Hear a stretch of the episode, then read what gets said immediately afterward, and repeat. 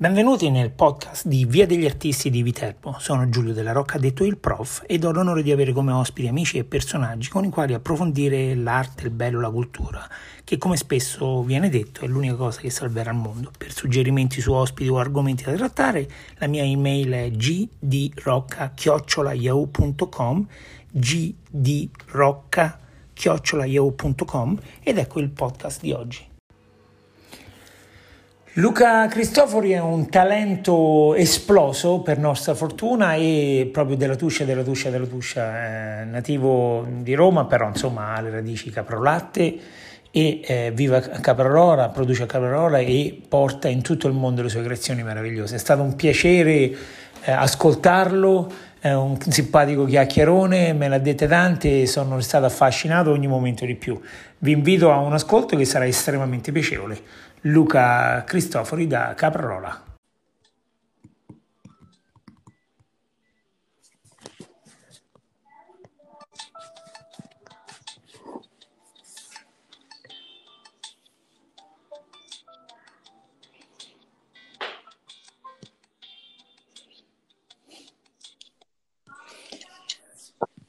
Eccoci. Luca, benvenuto nel podcast. Come stai? Bene, grazie. Buonasera Grazie. a tutti. Benissimo. Senti, eh, era il 1983, nasceva a Roma Luca, Il 4 giugno. precisamente, e ovviamente hai fatto la vita da romano, sei andato nella high school, come si chiama? Al liceo eh, di Grido, giusto? Sì, ho frequentato le mie scuole presso l'Istituto Calasanzio di Roma, che si trova in via Cortina d'Ampezzo, e diciamo che ho vissuto tutta la mia adolescenza, mh, nel quartiere Montemario di Roma. Come no? Però c'è un alter ego di Luca, no? Eh, quel Luca che Sì, vive a Caprarola quando può, giusto? esatto. Non a caso sono gemelli, no?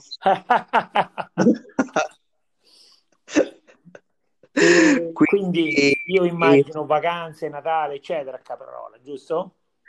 Sì, diciamo che Caprarola era la mia residenza estiva, come moltissimi romani hanno, diciamo, la casa, mh, la casa estiva dove trascorrere il Natale, la Pasqua, le ferie estive, no?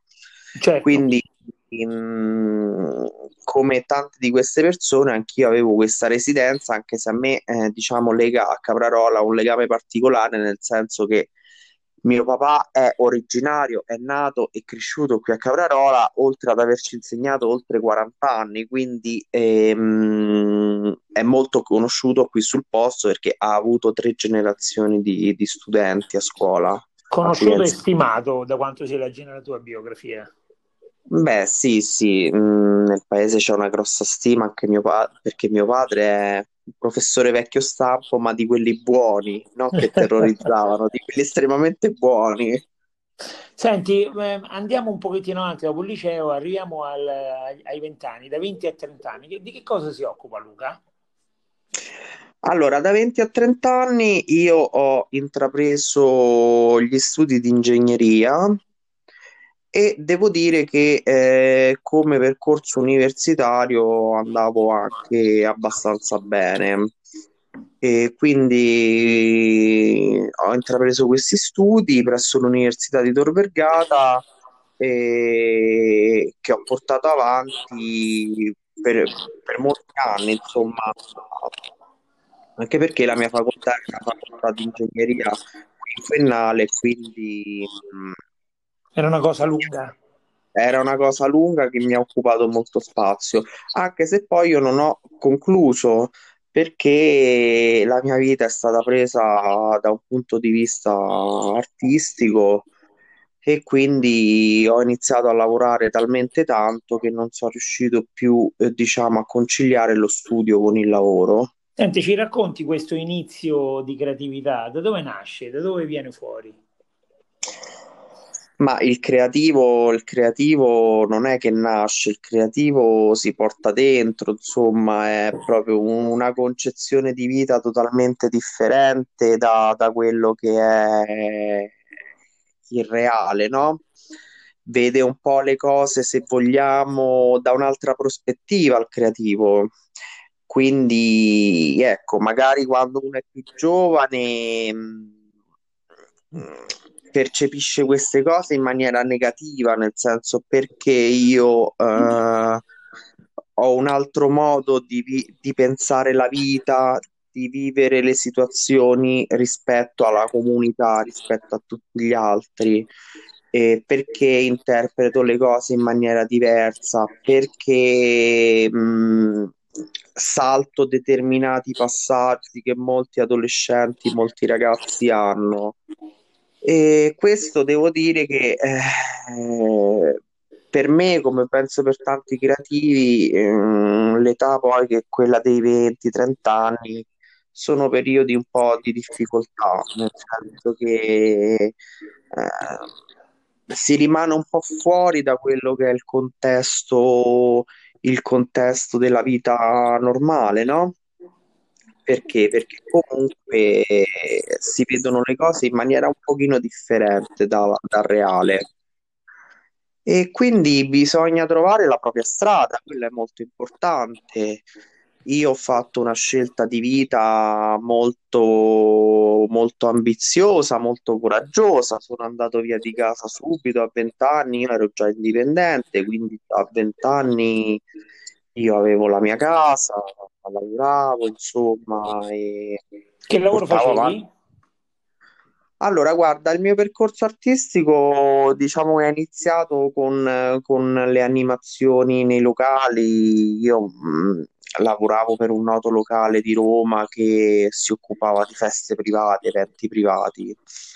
E, mh, e da lì, piano piano, ecco, tutte le varie, tutte le varie esperienze lavorative, anche se io sono stato sempre molto bravo da un punto di vista manuale sono stato molto bravo nel, eh, nel dipingere, nel creare a livello, a livello manuale. Ti racconto un piccolo aneddoto, io non mi potrò mai Certo. dimenticare quando io presentai un plastico di un pezzo del mio quartiere in terza media, io realizzai un plastico in legno con le case, i semafori, il giardino, eccetera eh, tutto nei minimi dettagli. E quando arrivai il giorno dell'esame e presentai questo plastico, non fu preso in considerazione perché eh, i professori pensaro- pensavano che fosse stato realizzato dai miei genitori. E quella su- fu una cosa che a me mi fece rimanere malissimo perché? Perché in quel momento, in quel momento io ero stato, non ero stato creduto, no? Certo, certo.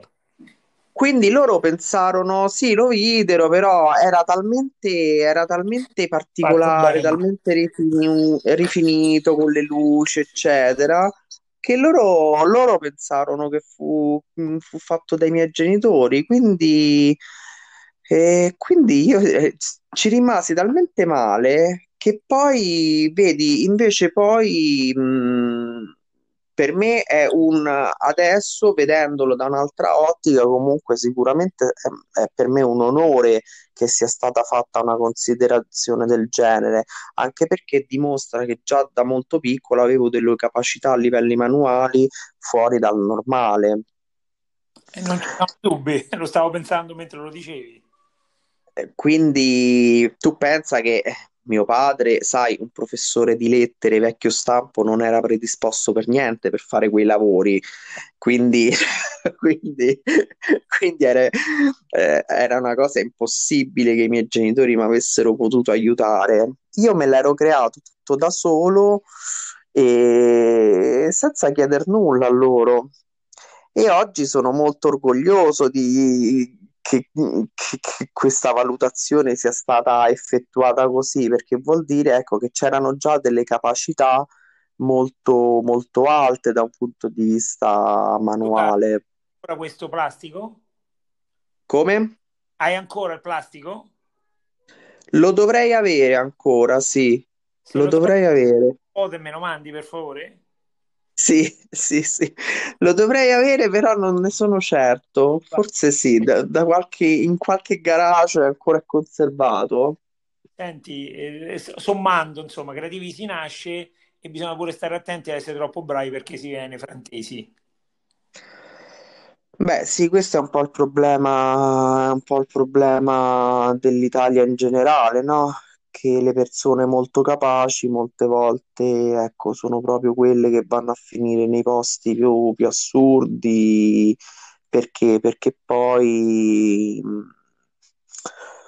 per tutta una serie di esigenze uno si deve omologare a quelli che sono gli status sociali, quindi ecco, nel, nel mio caso, ad esempio, i miei genitori avrebbero voluto a tutti i costi un figlio ingegnere perché sai, comunque un figlio che ha studiato, eccetera. E quindi c'è un po' una visione di lavoro legata al posto fisso ancora, allo stipendio sicuro e a tutta una serie di, di, canoni che vengono probabilmente da quella che è la tradizione culturale italiana, no? È vero, è vero, però per fortuna nostra tu ti sei svincolato molto presto, no? Sì, sì, io già a vent'anni, ripeto, già lavoravo, studiavo, cioè ho avuto la mia vita indipendente, ho fatto le mie esperienze con i coinquilini, quindi cioè, mh, è stato, è stato un percorso tutto in ascesa, quello indubbiamente. Oh. Chiaramente sono stati fatti eh, degli errori, però ehm, se uno persiste nel voler comunque creare una sua identità a livello artistico, eh, prima o poi si arriva. Io ho fatto, guarda, tanti anni di sacrifici, tantissimi. Poi se andiamo avanti con il racconto, te eh, te, te, te, li farò presente, insomma, Guarda, quali sono stati. Voglio arrivare io, quindi prego. Quindi ehm, adesso, ecco, Luca è, eh, diciamo, non dico arrivato, però è un punto di riferimento per tante situazioni. Però Luca ha anche fatto tanta gavetta, quella che un po' non vuole fare più nessuno, e questo, questo secondo me è necessario. È necessario che fa bene a tutti. Allora, come è iniziato Luca il suo percorso artistico? A parte questo locale in cui io lavoravo a Roma per queste feste private, noi lavoravamo con i personaggi famosi, eccetera. Diciamo che Luca poi, eh, come, mm, come spiegavo, eh, era molto predisposto a livello manuale nella modellazione, eccetera. Quindi io come ho avuto l'opportunità di eh, esprimermi? Eh, in maniera molto semplice, quando appunto l'estate io, i miei genitori mi portavano eh, a Caprarola, succedeva che, sai, la vita del paese è una vita molto monotona, eh, tutti i ragazzi fuori dal bar, si parlava sempre delle solite cose, l'argomento principale qui erano le nocciole, come tu ben puoi capire, perché il territorio, il, ter- il territorio è famoso per le nocciole. E io che venivo da Roma, per me era una cosa totalmente folle passare le mie giornate fuori a un bar senza fare nulla. Quindi lì per lì mi dissi no, dico, devo imperniarmi le estati. Quindi mi ricordo che chiamai la figlia di, una, di un'amica di mia madre che faceva parte del, del, comitato delle feste locali. Qui in particolare, qui a Caprarola, fanno la Sagra della Nocciola, che è una, è la sagra, una sagra storica, insomma, è una delle sagre più antiche della Tuscia. Certo. Tra l'altro molto famosa. E quindi chiamai questa persona e dissi: Senti, eh, perché non mi fai entrare in questo comitato? Ma perché? Perché il comitato poi tutta l'estate era impegnato nei preparativi di questa festa e comunque io mi impegnavo tutta l'estate nel fare qualcosa perché, mm, certo. ripeto, per me eh, stare fuori al bar non è, era una perdita di tempo, sai, venendo comunque poi dalla città, eccetera, no? Comunque mh, una vita molto più frenetica, sempre piena di, di cose da fare, sport, così. Passare questo tempo poi nel far nulla per me ehm, era una cosa improponibile. Quindi mi impegnai a fare, ad entrare in questo comitato E iniziai così la mia esperienza artistica. Poi diciamo che io sono stato sempre, eh, ripeto, eh, molto predisposto per la modellazione e non so per quale motivo, io questa cosa ancora non me lo, non me la so spiegare, però c'avevo un'attrazione pazzesca per i carri di carnevale. Cioè, a me quei grossi pupazzi che si muovono in maniera meccanica, se- mi, mi, andavano in totale estasi. Mm, Cioè, era una cosa che io, io guardavo con enorme stupore così. Allora, allora mi sono voluto mettere in gioco, no? Ho detto voglio, voglio farli anch'io. C'avevo un'attrazione incredibile per questi carri di cartapesta, per la cartapesta in generale. E quindi mi sono messo, diciamo, tramite questo comitato, poi ho iniziato ad entrare in quello che era il giro dei carristi, no? Che realizzavano poi i carri per la festa patronale qui di Caprarola. E mentre all'inizio dice- io semplicemente li disegnavo questi carri, no? Quindi disegnavo il bozzetto e poi c'era un artista, c'è un artista di Ronciglione dove tu ben sai che fanno uno dei carnevali storici Certo, d'Italia, no? certo. E c'è un artista che poi è diventato il mio maestro a tutti gli effetti, Rinaldo Capaldi, che, eh, al quale io consegnavo il mio bozzetto e lui poi me lo realizzava tutti gli anni. E io passavo quindi interi pomeriggi a vedere il maestro che lavorava, però come tutti gli artisti, tu ben saprai, rubavo con gli occhi, rubavo, rubavo, rubavo e praticamente io senza aver fatto mai nessun corso di modellazione, nessun corso di, di scultura, eccetera. Io a un certo punto, un anno, mi sono trovato per una questione, adesso non mi ricordo se economica, eccetera, perché forse avevo disegnato un bozzetto troppo complesso, che ci volevano troppi soldi per farlo fare altrove.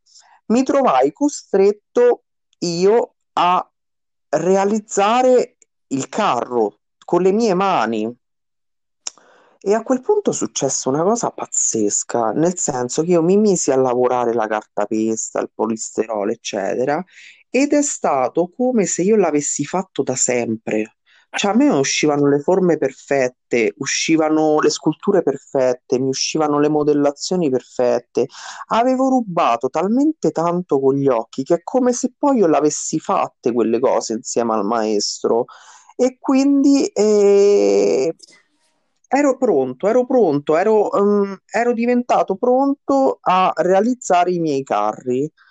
E quindi poi, vabbè, da lì poi io sono stato, diciamo che mi sono affermato qui sul posto per questi carri, perché io creavo sempre dei carri molto innovativi, dei carri molto particolari per la festa patronale. E non so se tu sai, ma qui mh, per la Sagra della Nocciola sfilano appunto questi carri che non sono carri carnevaleschi, carnevaleschi, sono più carri artistici, Sì, sì. dove sopra poi ci sono dei corpi di ballo che fanno dei balletti, degli spettacoli, una cosa molto singolare e particolare che fa Caprarola, eh, perché questa cosa non è fatta da nessun'altra parte in Italia. Quindi ecco, io mi sono affermato, ho iniziato ad affermarmi da un punto di vista artistico verso questo verso questo settore che è poi il settore della scenografia vera e propria, no? Certo. E da lì, mh, da lì è successo che io ho iniziato ad avere de- tantissime commissioni, addirittura lavoravo per la Rai, eh, facevamo scenografie per la Rai, cioè avevo messo su un vero e proprio laboratorio poi di cartapesta, di scenografia, che avevo commissioni in tutta Italia. E fino a che Luca, per- mm, mi sembra che sei andato alle stelle molto rapidamente. Hai citato prima sacrifici, sacrifici, ma mi sembra che l'hai bypassati, oppure ho capito male. No, no, no, i sacrifici devono arrivare ancora, Vai, devono arrivare perché vai. questo parliamo, se vogliamo, di una parte della mia vita in cui io ero molto giovane, molto giovane. Poi che cosa è successo? A un certo punto tutto questo ehm, percorso di scenografia si è interrotto. Consentimi di non dire il motivo perché è una cosa molto infelice. Però a un certo punto questo mio percorso si è interrotto e io sono stato costretto, diciamo, in qualche modo ad abbandonare quello per cui io ormai ero diventato molto famoso, quindi tutte queste, queste produzioni scenografiche. A un certo punto io mi sono trovato senza nulla, ok? Ho dovuto chiudere le porte dei miei laboratori e mi sono trovato dal giorno alla notte senza nulla. A questo punto, che cosa è successo? Io, eh, lavorando nella scenografia, mi sono dovuto riadattare. Quindi ho conosciuto, ho, dovuto, ho, ho conosciuto varie persone che mi hanno dato la possibilità di poter lavorare nel settore della vetrinistica, allestimento negozi, eccetera.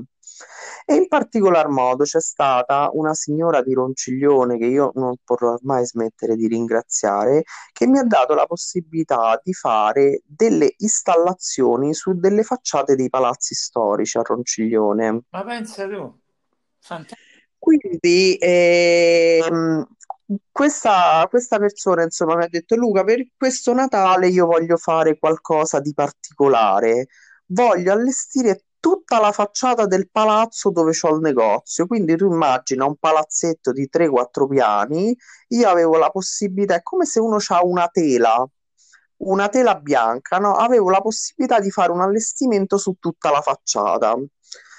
Allora mi è venuto in mente di utilizzare chiaramente essendo in un centro storico, io non è che potevo intervenire con dei chiodi, degli stop sul muro perché non si poteva toccare nulla. Le uniche cose dove io mi potevo ancorare erano i ganci delle persiane, tutte, tu, sai, le cose che sono presenti su una facciata di un palazzo. Quindi mi è venuto in mente di eh, fare tutto un allestimento con la licra. E perché? Perché la licra tu la puoi legare, poi la tiri, la agganci da un'altra parte, riparti. Quindi io in poche parole alla fine di questo allestimento mi ero reso conto che avevo cucito un palazzo. Ma... Poi ecco se ci sarà occasione ti farò vedere delle foto perché chiaramente è stata un'installazione che poi è finita sui giornali, eccetera, perché una cosa molto singolare perché io avevo fatto questo allestimento tutto con la licra e sembrava un palazzo cucito. Poi ci avevo inserito degli elementi, dei bottoni in mezzo, così. Sembrava che io avessi cucito la facciata di un palazzo. E in questo modo io ho iniziato, diciamo, a prendere dimestichezza con eh, il tessuto della ligra, che è un tessuto molto particolare. E perché tu mi dirai la ligra? Perché sono arrivata alla ligra? Perché io non so per, qual- non so per quale motivo arrivai a, ehm, a capire che alla base di questo tessuto molto singolare, perché comunque è un tessuto bielastico, eccetera, fatto con delle fibre sintetiche, alla base di, di questo tessuto, di, de, delle fibre con cui veniva realizzato questo tessuto, c'era sempre il petrolio, ovvero eh, la, una fibra sintetica, no? E che era la stessa fibra che io lavoravo nel polisterolo ma pensate. Quindi eh, sia il polisterolo fondamentalmente che la licra nascono dalla stessa materia prima. E a me questa cosa mm, mi, mi faceva impazzire perché dico, ma pensate, un materiale così delicato, così fragile, eccetera, eh, parte dalla stessa materia prima di una licra che invece è un materiale molto versatile, no? molto elastico, eccetera. Quindi mi è piaciuto su questa facciata fondere questi due materiali, ecco perché io sono arrivato poi a lavorare la licra. Okay. Ovviamente lavorata da un punto di vista scenografico, quindi io fondevo il polisterolo con la licra quindi elementi in polisterolo con elementi di licra e, arriva, e arrivavo a fare queste installazioni su questi palazzi che erano delle cose molto singolari.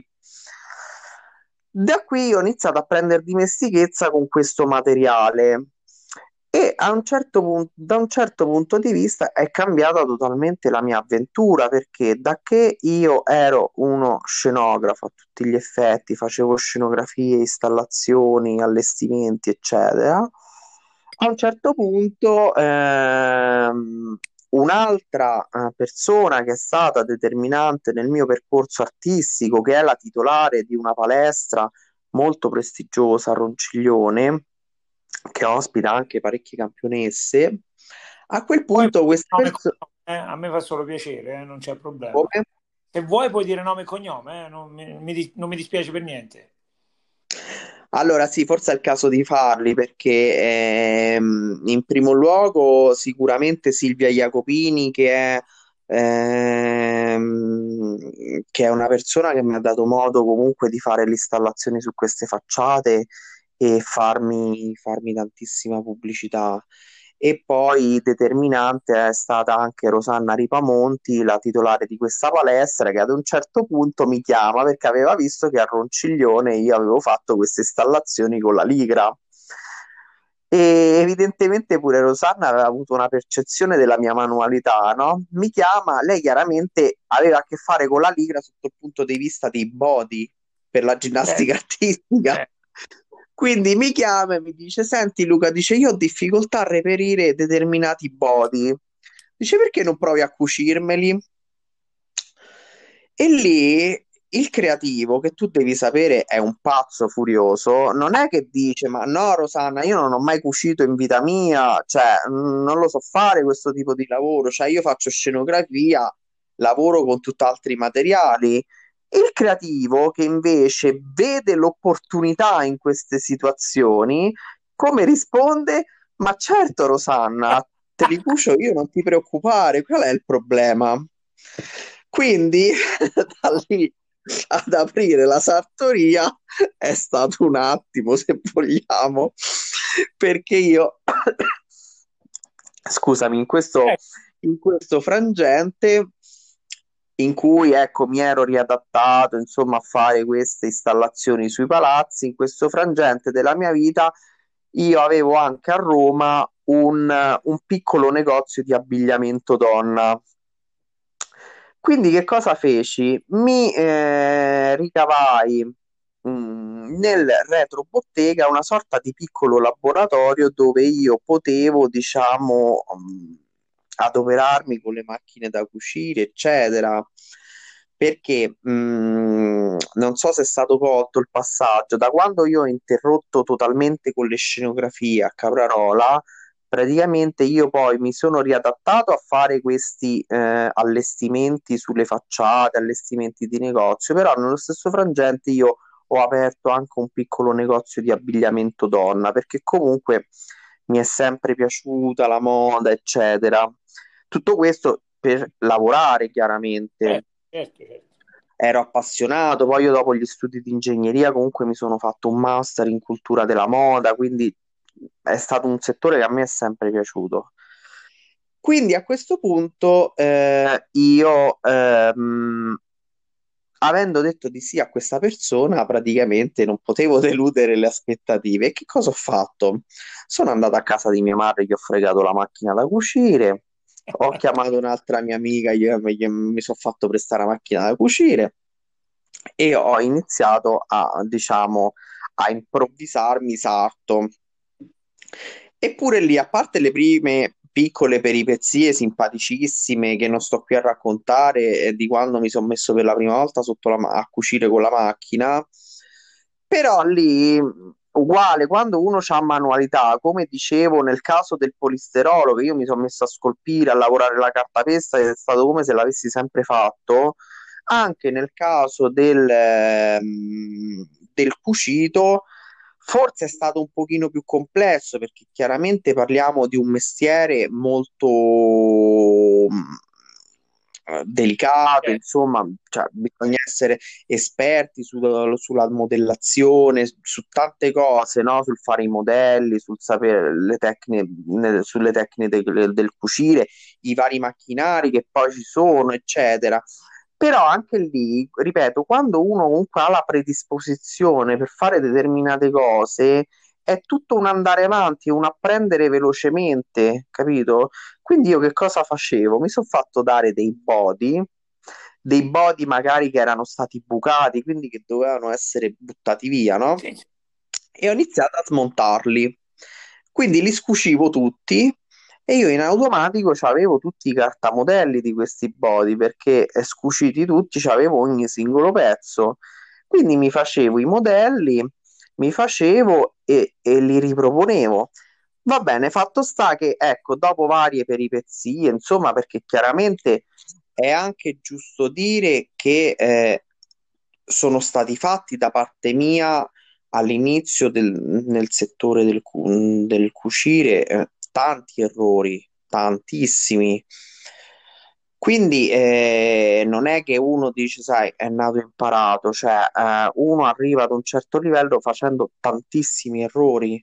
Quindi io ho portato avanti questa attività che mi è costata, ecco, il sacrificio di cui parlavo, tantissimo sacrificio perché io sono stato tantissimi anni con questo negozio di abbigliamento dove mi eh, adoperavo a cercare di fare questa seconda attività nel retrobottega, no? Certo.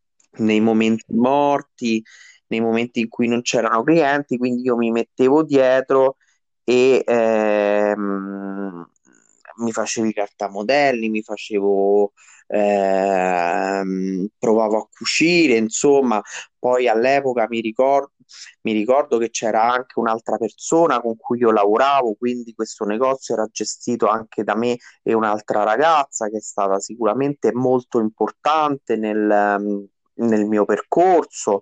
Quindi eh, ci adoperavamo per fare queste cose, cucivamo lì dietro, cercavamo di capire come funzionavano le cose e tutto questo tu devi considerare che poi si è svolto nel pieno della crisi, quindi eh, questi anni di questo negozio di abbigliamento con questo retro bottega ehm, viene contestualizzato nel, nel, pieno della crisi economica nel, in cui l'Italia poi è piombata. 2008, 2010, 2011.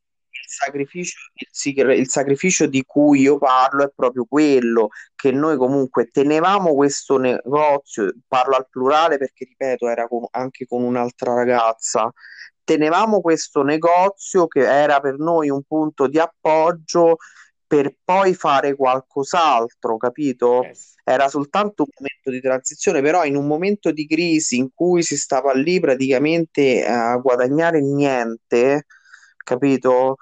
Eh, è stato un momento di enorme sacrificio per, mh, mm, per me, nel senso comunque vivere con dei guadagni bassissimi, però mi ha dato modo, ecco, di poter eh, avviare tutta un'altra situazione che, eh, che poi si è aperta.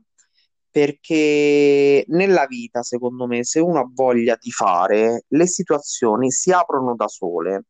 Cioè, io da quando sono andato via di casa all'età di vent'anni che ho iniziato l'università, io non sono stato un giorno senza lavoro perché ho avuto sempre commissioni, sempre gente che mi chiamava. Evidentemente trasmetto anche una carica, un'energia, eccetera, e la gente mh, ha molta fiducia in me, no?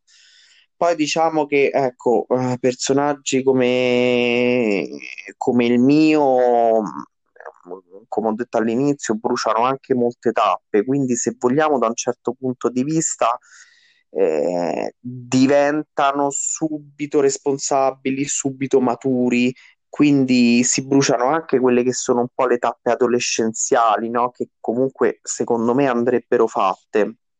Però ho notato che un po' negli artisti eh, questa è una cosa comune, che diventano da un certo punto di vista sem- subito molto maturi e si proiettano subito sull'ambito lavorativo, sull'ambito creativo e sviluppano subito le loro capacità. Quindi, mh, mm, sulla ecco. fra, torniamo fra un poco. Eh, mi sembra molto affascinante questo ritorno a Caprarola, però supportato da un programma della regione. Questo lo leggo nella tua biografia, ma non lo capisco bene. Ce lo racconti? Allora, sì, diciamo che è il proseguo de- della storia, nel senso che a un certo punto di vista, ehm, eh, no, scusami, ehm, a un certo punto di questa, di questa situazione di negozio a Roma, dove io lavoravo nel retrobottega, io praticamente eh, chiaramente ero diventato abbastanza bravo dopo tanti anni a fare questi body. Quindi vengo contattato da um, una persona che è la signora Monica Rizzi, che praticamente eh, è la referente eh, nazionale per quanto riguarda l'Ambima, che è un'associazione grandissima in Italia che si occupa di bande musicali e maggiorette.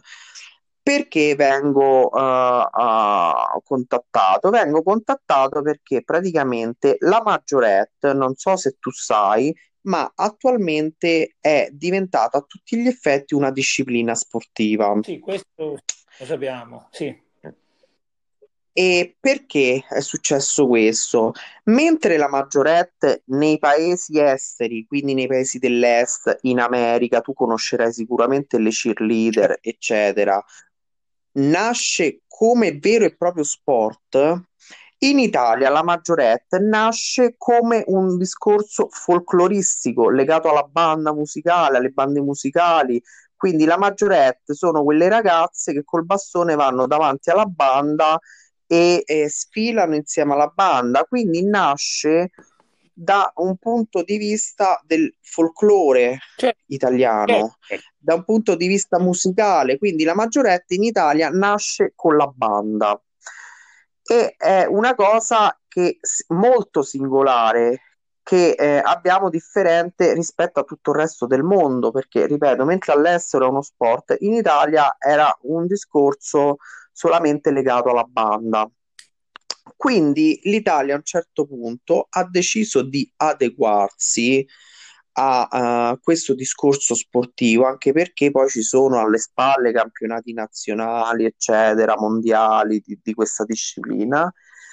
Solamente dice ok, noi ci adeguiamo a far entrare eh, la maggiorette eh, in un discorso sportivo. Solamente che cosa succedeva lì? Eh, succedeva che le maggiorette italiane essendo legate alla banda, chiaramente avevano un uniforme eh, bandistica, no?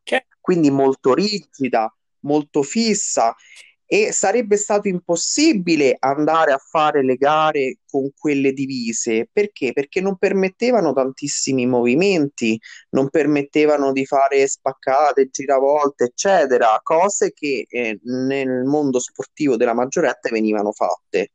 Quindi io sono stato coinvolto da quel punto di vista nel, diciamo, riammodernamento dal punto di vista costumistico di questo settore. Ovvero, che cosa consiste? Cioè, io dovevo rendere un costume eh, militare adatto a poter fare determinati elementi ginnici. E la richiesta della federazione qual è stata? Dice Luca, noi ci adeguiamo da un punto di vista sportivo, ok? Apriamo la maggiorette a un discorso di vista di disciplina sportiva, però noi ci teniamo tantissimo a conservare quello che è lo stile della maggiorette italiana e portarlo avanti in quella direzione. Cioè, loro praticamente mi stavano chiedendo di conservare lo stile, quello che era il livello stilistico delle divise delle maggioretti italiane, però di realizzarle con dei materiali che consentissero alle ragazze di poter fare poi le gare, lo sport. E come ho già detto in precedenza, io avendo enorme dimestichezza con i tessuti in licra, poi ho dato modo a queste federazioni di poter realizzare questo progetto perché io diciamo monto tutte quelle che erano le caratteristiche delle divise della tradizione delle maggioretti italiane su tessuti elasticizzati e sono delle lavorazioni particolarissime che vengono fatte. È come se io facessi una divisa che ehm, apparentemente può sembrare una, un uniforme militare, però poi ci possono ballare, ci possono fare le spaccate, ci possono fare tanti elementi ginnici che non sarebbe possibile fare con dei tessuti rigidi. Quindi il mio, diciamo, il mio compito è stato quello, mantenere la tradizione bandistica de- e costumistica, utilizzando però dei tessuti tecnici sportivi. A questo punto io eh, diciamo che a Roma avevo finito di lavorare, nel senso che eh, ho iniziato a fare i primi pezzi giù a Roma, però ho detto a me non occorre più avere un negozio di abbigliamento.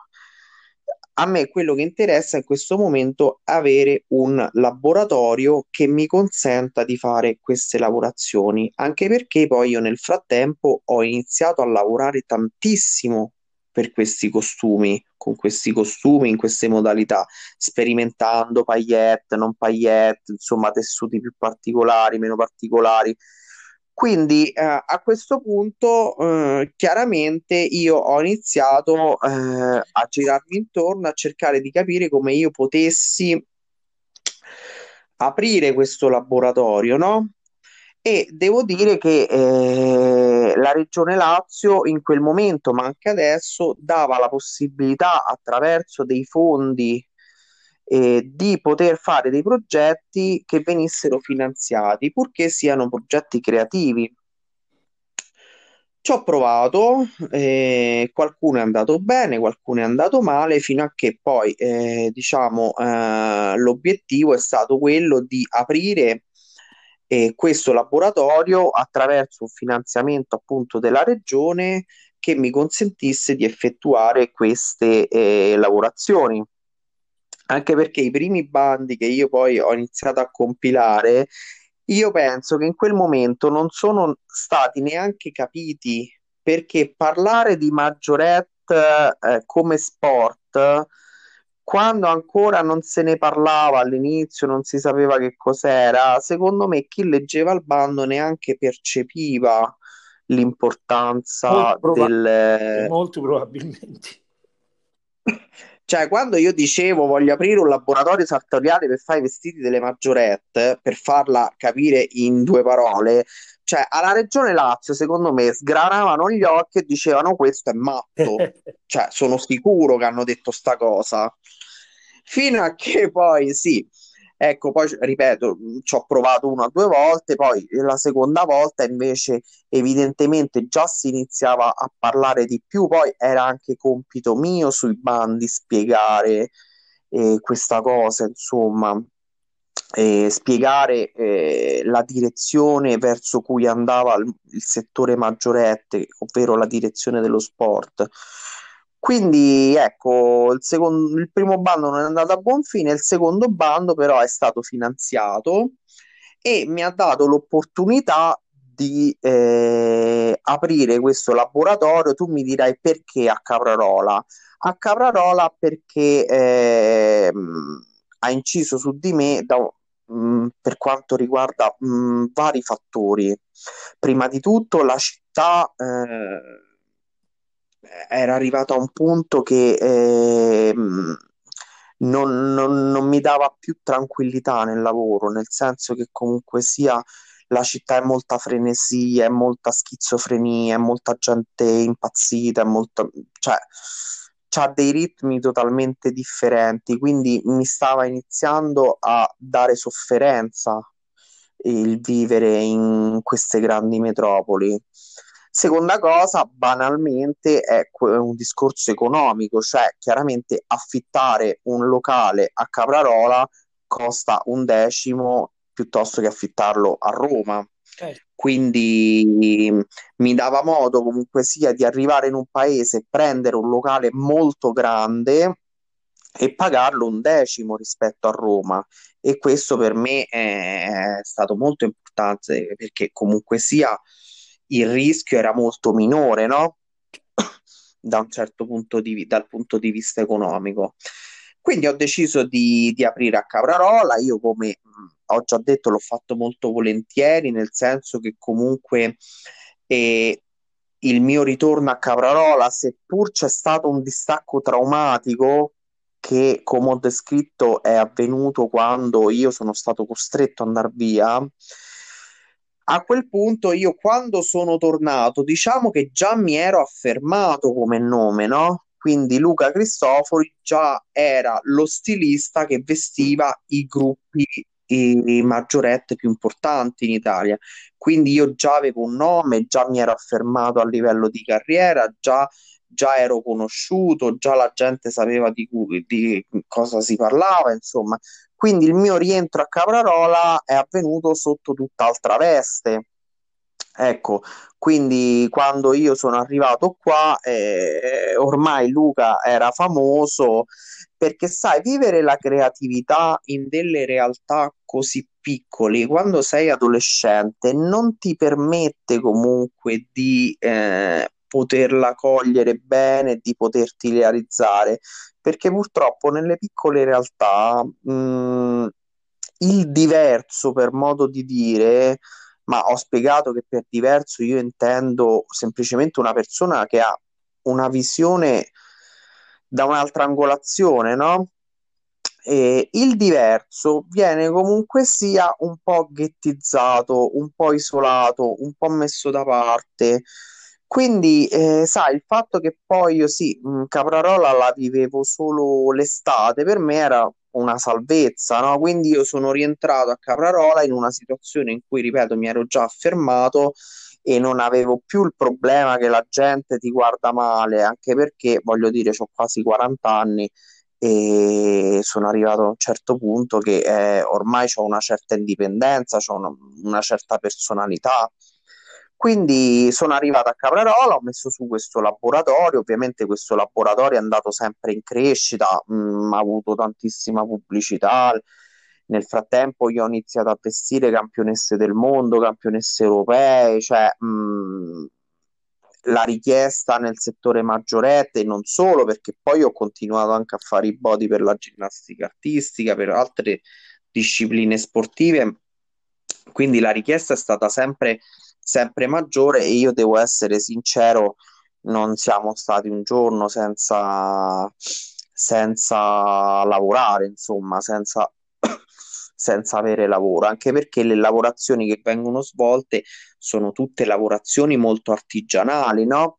Quindi parliamo di tutti intarsi particolari, perché molte volte vengono fatti pezzi unici, quelli che poi vengono visti alle Olimpiadi, ai mondiali, agli europei, capito? Viene, viene confezionato il pezzo unico che poi l'atleta porta in gara, no? Quindi sono tutti pezzi preziosissimi e con, con delle lavorazioni incredibili. E quindi questa è la caratteristica del mio laboratorio, queste lavorazioni preziose che vengono fatte su tessuti tecnici, sportivi se non fosse che a un certo punto, eh, l'anno scorso, agli inizi di marzo, eh, è arrivato questo nemico incredibile chiamato coronavirus e, e ad un certo punto ah, lascia, lascia, di, ah, lascia di guidare adesso. Ah, ci hai raccontato una storia che come ti dicevo prima è una storia di certo però adesso lascia di guidare Stai bene? Sì, sì. Dunque, eh, da adesso ti faccio un po' di domande perché ci hai raccontato tanto sì. è passato un bel po' di tempo e mi servono risposte rapide così ti posso fare un sacco di domande che diciamo che completeranno sì. la tua immagine perché eh, i sacrifici, sì. il talento, la creatività l'abbiamo capita e i risultati sono, sono stati quelli che ci hai appena raccontato. Adesso parliamo un po' di altre cosettine, va bene? Quindi tieni distretto, eh, ti volevo infatti chiedere, arriva il coronavirus e decidi di fare le mascherine gratis, che cosa ha significato per te quello? Allora, lì è, è stata un'altra intuizione. Come ripeto, la vita degli artisti è fatta di intuizioni. Quindi io ho appena ho sentito parlare di questo virus, eccetera, ho deciso immediatamente di sospendere le lavorazioni del laboratorio subito, ho detto dobbiamo dare un servizio alla popolazione perché la situazione, eh, come ci ricordiamo e come stiamo vivendo in questi giorni, comunque si era messa malissimo, no? Certo. Poi si parlava già di questi, di questi presidi che non si trovavano, eccetera, così Quindi io al 10 marzo ho deciso di bloccare tutte le lavorazioni che stavo facendo, quindi tutti i body, eccetera, e in pochissimo, guarda, tempo mezz'ora abbiamo rimesso su un sistema con le mie collaboratrici, eccetera, ci siamo messi a fare le mascherine. Ci siamo messi a fare le mascherine perché? Qual è stato no, l'input? dai, dai, immaginiamo, se mi permettimi, perché se no m- parli troppo non riesco a farti le domande che voglio farti. In più non le fate neanche pagare, giusto? Io penso che chi ha le possibilità di fare determinate cose si debba mettere a disponi- mh, disponibile per, per la collettività, deve essere disponibile per la collettività. E questo ti fa onore. Senti, dunque, ehm, parli- m- m- scusa, ma ti voglio fare altre domande. A Caprarola Sì. si raggiunge andando da Roma verso la Cassa Cimina e deviando al, al Bivio Caprarola si raggiunge. Come si fa a raggiungere il tuo laboratorio quando uno arriva a Caprarola? Indirizzo? Via Roma 2, appena arrivi a Caprarola, prima di salire eh, il famoso deritto, no? La via dritta, Sì? in fondo alla via dritta, appena si arriva a Caprarola, ci sono io. Senti, il sito web invece? Il mio sito internet è www.lucacristofori.com oppure www.divisepermaggiorette.com. Eh, sui social sei presente? Sì, Facebook, Instagram. Ugual- ugualmente Luca Cristoforo, immagino, no? Sì, sì. Senti, ehm, aleggia intorno a te la- questo- questa enorme azienda italiana, Perugina. In poche parole, che sta succedendo per te, Perugina? E questo non lo posso dire. Bravo, bravo. Allora non mi puoi rispondere neanche all'altra domanda. Prossimo progetto? Il prossimo progetto, ma non lo so, io ogni giorno che malzo un progetto di vita nuovo, quindi chissà, magari se, magari se mi ricontatti fra, fra un anno mi trovi pasticcere. Senti, senti, nel, nel podcast ti chiede all'inizio il nome, hai messo Luca Cocorito. Che cos'è questo Cocorito? Allora, io sì, all'inizio mi, mi facevo chiamare Luca Cocorito perché il cocorito è un pappagallino che è coloratissimo e secondo me eh, i colori sono quello che, distri- mm, che contraddistinguono la mia personalità. Fantastico, con un aspetto cromatico, incredibile. Senti, prossima vacanza, dove andrai quando puoi? Ma veramente la prossima vacanza sto aspettando. Quest'anno dovevo seguire delle atlete che io accompagno sempre ai campionati del mondo, però purtroppo la situazione è quella che è, quindi non mi sono potuto spostare.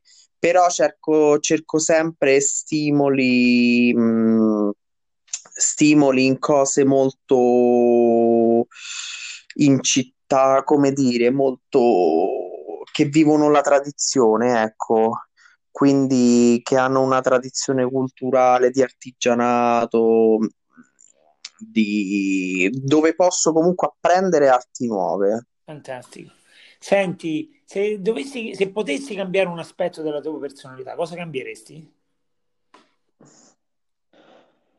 Vorrei staccare ogni tanto il cervello.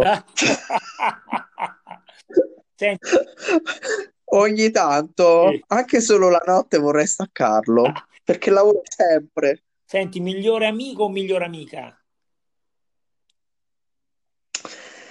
Le mie migliori amiche sono sicuramente Michele e Cecilia, compagne di scuola, di vita da, da quando siamo nati. Fantastico. Senti, la tua opera a cui sei più legato? La mia opera a cui sono più legato, nessuna, L'opera a nessuna. cui sei più legato? Come? L'opera d'arte a cui sei più legato? Nessuna. Se tornassi indietro, rifaresti tutto? Sì, Qual è stato sì. il giorno più bello della tua vita? Il giorno più bello della mia vita, ogni giorno. Anzi, che non hai detto domani. Senti, ehm, si dice che l'arte salverà, solo l'arte salverà il mondo, sei d'accordo? Assolutamente sì. questo lo sai, questo podcast si chiama La via degli artisti, no? Perché è una specie di movimento culturale che vorrebbe riportare l'arte al centro della nostra vita. Ma anziché l'arte... Penso, scusa se ci ripenso come cornuti, ma forse è una cosa doverosa che io dico, che ogni percorso della vita va portato a termine e eh, l'unica cosa di cui io mi pento è non aver concluso il ehm, percorso universitario. Oh. Quello è una cosa importantissima che è, ho iniziato e che andava finito, perché tutto va iniziato e tutto va finito. Bravo, mi sembra una grandissima e profonda affermazione. Senti, che cosa significa rete per Luca Cristofori? La rete è una cosa su cui si basa tutta la mia professione, perché la rete è ciò che ti permette di farti conoscere e di, mh, di far sì che comunque sia eh, i tuoi, i, i tuoi o i miei lavori eh, possano essere eh, condivisi dalle persone. Senti, soltanto sì o no perché non ti voglio lasciare essere negativo. Secondo te fa parte della nostra cultura la rete? Sì. Madonna, che bella risposta hai mai dato.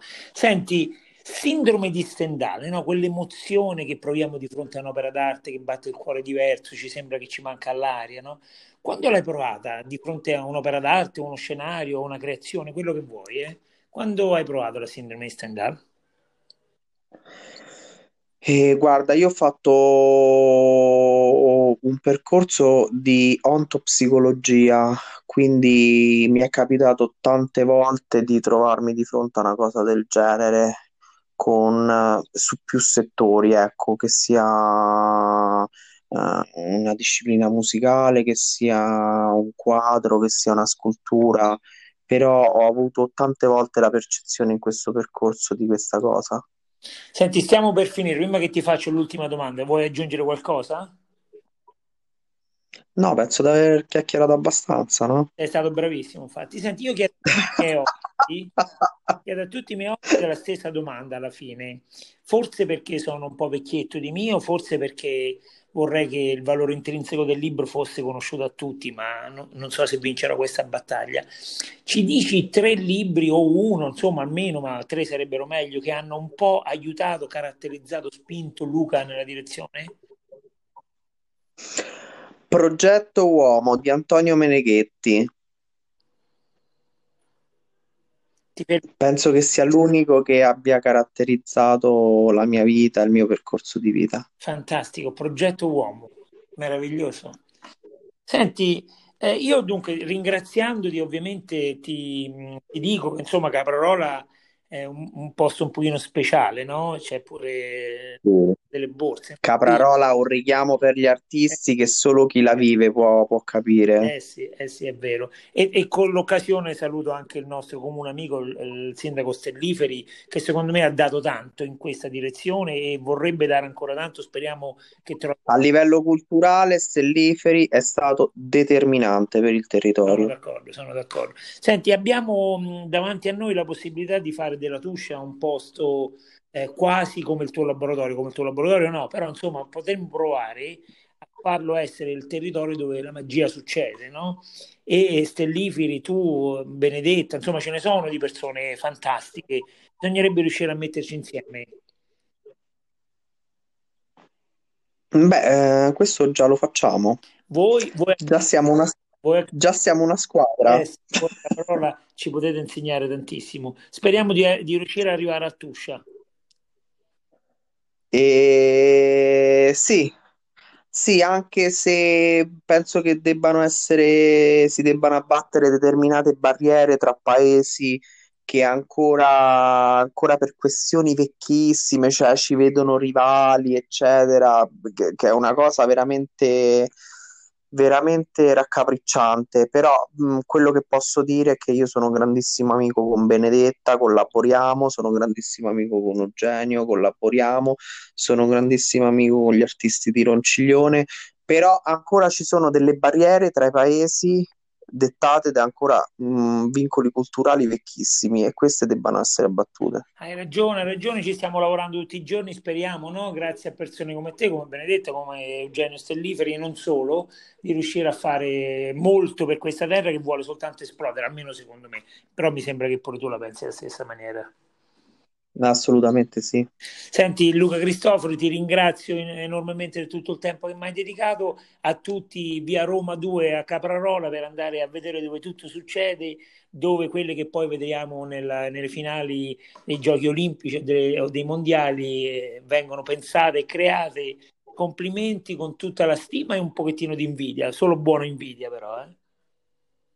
Sì, sì, e veniteci a trovare nel Paese delle Meraviglie. Bra- Caprarola. Ah, bello, bello.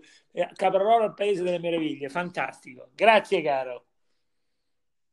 Buon proseguimento. Grazie.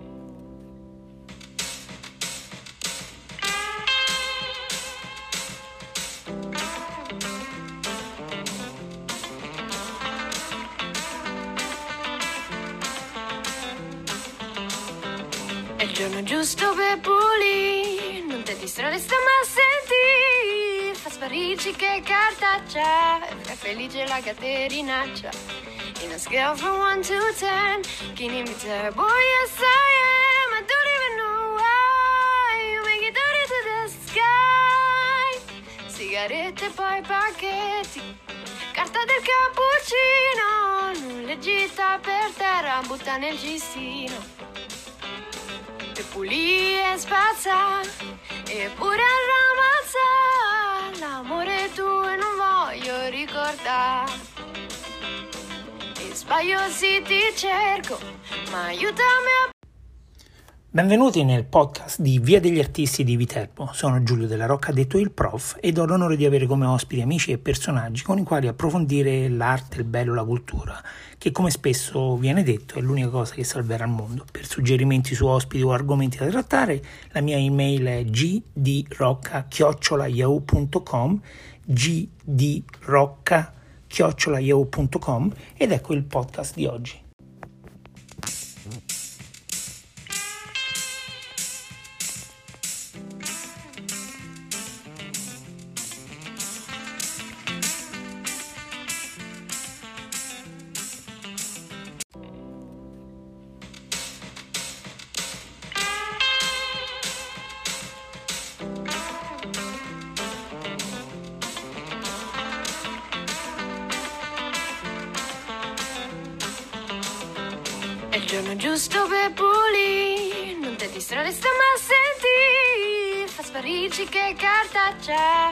Felice la caterinaccia.